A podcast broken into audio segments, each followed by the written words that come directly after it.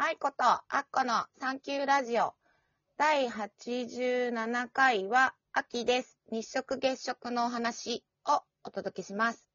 こんにちは、アッコです。こんにちは、あいこです。というわけで、うん。日食月食がうん2回重なったというか、うん新月の時がうん日食で、先日皆既月食だったんですけど、うん、ね、11月8日ね。うん。すごい綺麗だったよね。うん、ね、天気良くて、うんあ、全国的に見えたのかな？大体。まあ多分秋晴れだしたし、てまああ、乾燥、乾燥っていうか、乾燥してるから見やすいよね、天体も。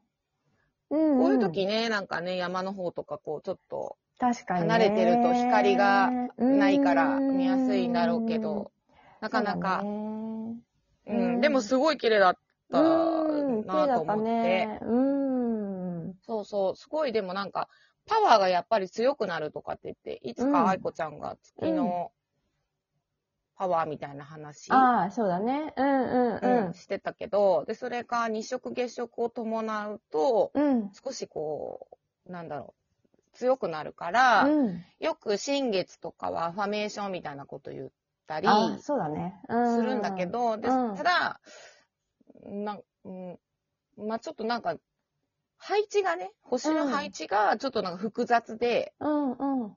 それでなんかちょっとなんかこう、いろいろ、いろいろ私占いがやっぱり好きなんで、うん。あれこれ調べると、うん。なんかこう手放しでわーって喜んでる人と、うん。危ないかなって言ってる人といてう、ん。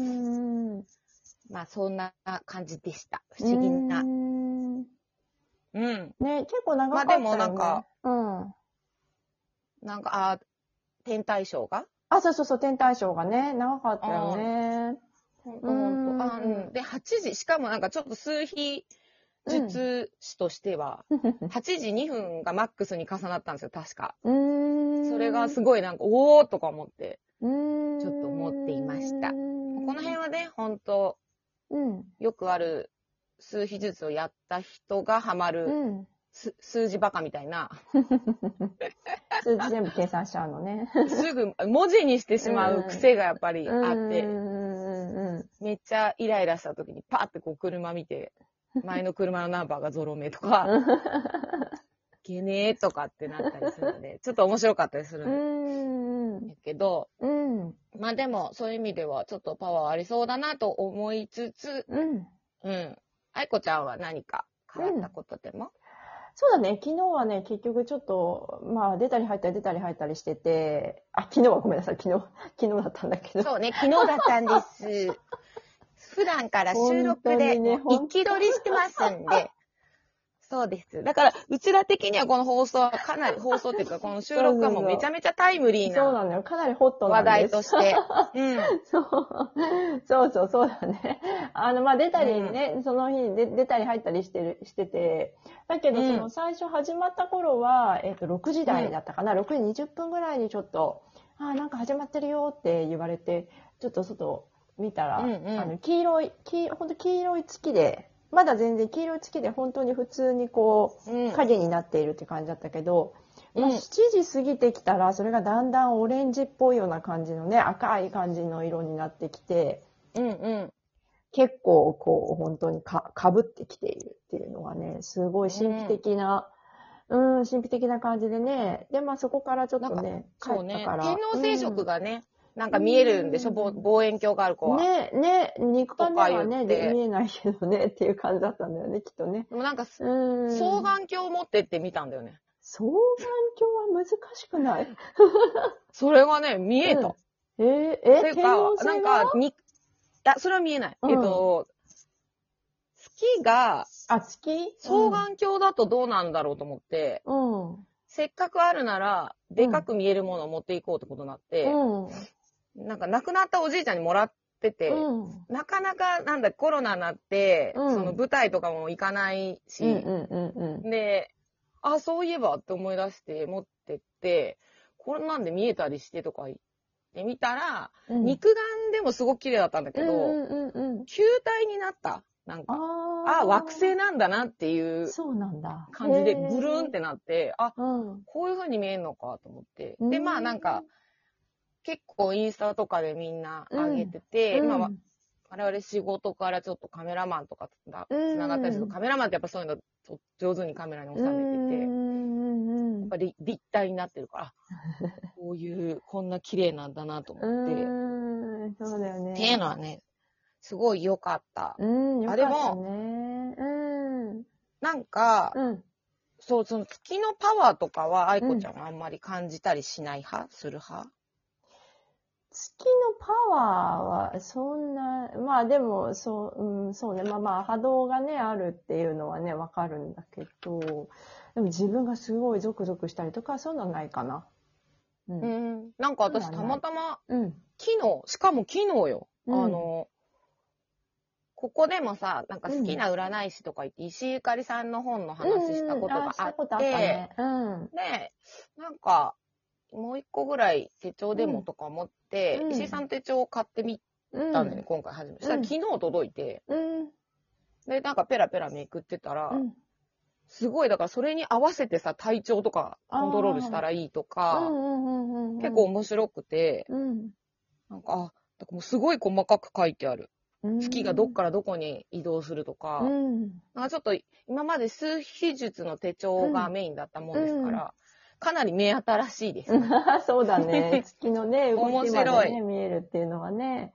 ううんん。ちょっとね、満月はね、うん。満月はやっぱり、こう、なんとなく、なんとなく、なんかわかんないけど、膨張するから、うん。すごい実ったり叶ったりもあるし、うんムカつきやすいとかね、喧嘩あ、しやそうだすいとかね。ね。それはね、感じ、どっちかっていうと、外に向かう感じだよね。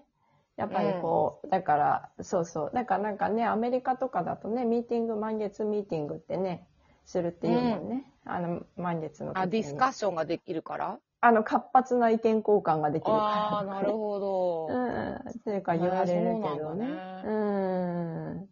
なるほど。そううん。まあ、交流した方がいいけど、その分、その、ちょっと熱くもなりやすいみたいなね、人同士がうね。うん、そういうのはあるかなとは思うけど。なんかね、2022年だからね、うん避けた方がいいよね。でもこ怖い。満月いっぱいあったけど。怖い。まあねでも、良かったかなと思いつつ、うん。そうですね。と言わ言いつつも、今日だから翌日なんで、実質収録してるのは11月の9日なんですけど、うん。もうすでにですね、月はもう移動していると。そうだね。あのうん。うん。もう何だったっけな。そう、大牛座で起こってたの、確か。天皇そうそうそう、星も大、志座の。月も大牛座にあって、そうそうそうで、それが180反対になると、うん。サソリ、サソリ座になるんだよね。うん。で、そのサソリ座に太陽と金星と水星が重なってたから、うんわわわわみたいな、うん一番なんかこう、影響を与えやすいような天体だったりするから、回転数が速いから、うん。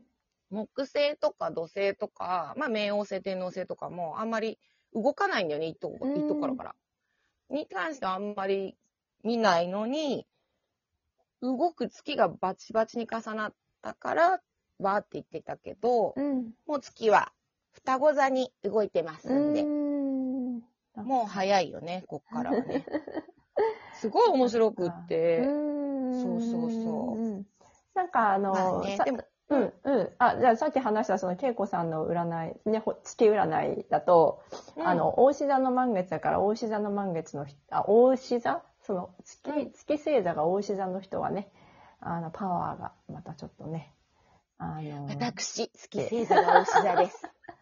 だから、あの、ちょっとあの、願い事とかをね、結構気合い入れて書くとね、あの、うんいいですね。月星座がね、大牛座の人はね。なんかう新月の方に書くんじゃよりも満月に書いた方がいいの？あ、両方書くんだけど書き方が違うんだよね。あ、ね、それはなんか感謝するとか言ってたよね。え、それって例えば、うん。つ新月がお牛座で起こりますうん。の時にうん。書く？あ、両方。満月でお牛座の時。じゃあ、新月の時に別に月星座じゃなかっ月星座の人は新月がどこで起こるか、うん。満月はどこで起こるかを見立てうん書いたら叶いやすいみたいな。そうそう。まあ、あくまでそのけ、ねけいこさん筋で、こう、よ読んでいくと、そういう感じでももちろんそれ以外の人も、それぞれ月にはね、なんかその、私は、あっこさんが詳しいと思うけど、その、月、お、お、うんと、お牛座の、月星座がお牛座っていうのの特徴があったり、それぞれ特徴があるから、まあそこに向けての、あの、例えば愛とか家族とかだったら、まあなんかそ、それに向けてのお願いを、その星座でしていくと、まあいいですよっていうふうにね、うん、言われるよね。なるほどねうん。なるほど。うん。まあでも、あのーアファメーションは面白い。うん、変な形で叶ったりするので、うん。そうなんだみたいな。ただ、ただなんか今回の月に関しては、そのうん日食月食のパワーが、それこそ恵子さんも言ってたけど、うん。パワーがちょっとね、強くなる。ので、うん。スパンをもう少し長く考えろっていうのはうんよく言ってたけどね。うん本当はそんなに、こうなんだろう。一応新月にうん。祈ったことが満月にみたいなスパンうん。らしいんだけど、うん。私はそんなことないけどね、書いてて、叶ったタイミングがずっと前に書いたことだったりすることはあるんだけど、でも、そうそう、それはね、それはそうだよね。だから、あの、そんなに早くは、人によってね、3年とかね、いろいろあると思うけど。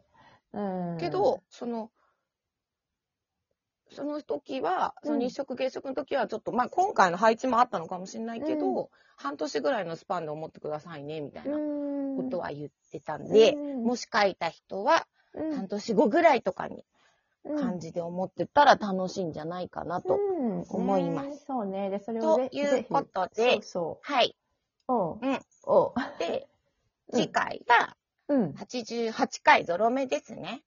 そうだね、8月。で、次はその前11月ちょっと一個だけいいで、それ書いて、あうん書いた、書いての、ぜひ書いた方が覚えられるから、書いて、覚えて、振り返るといいかなと思います。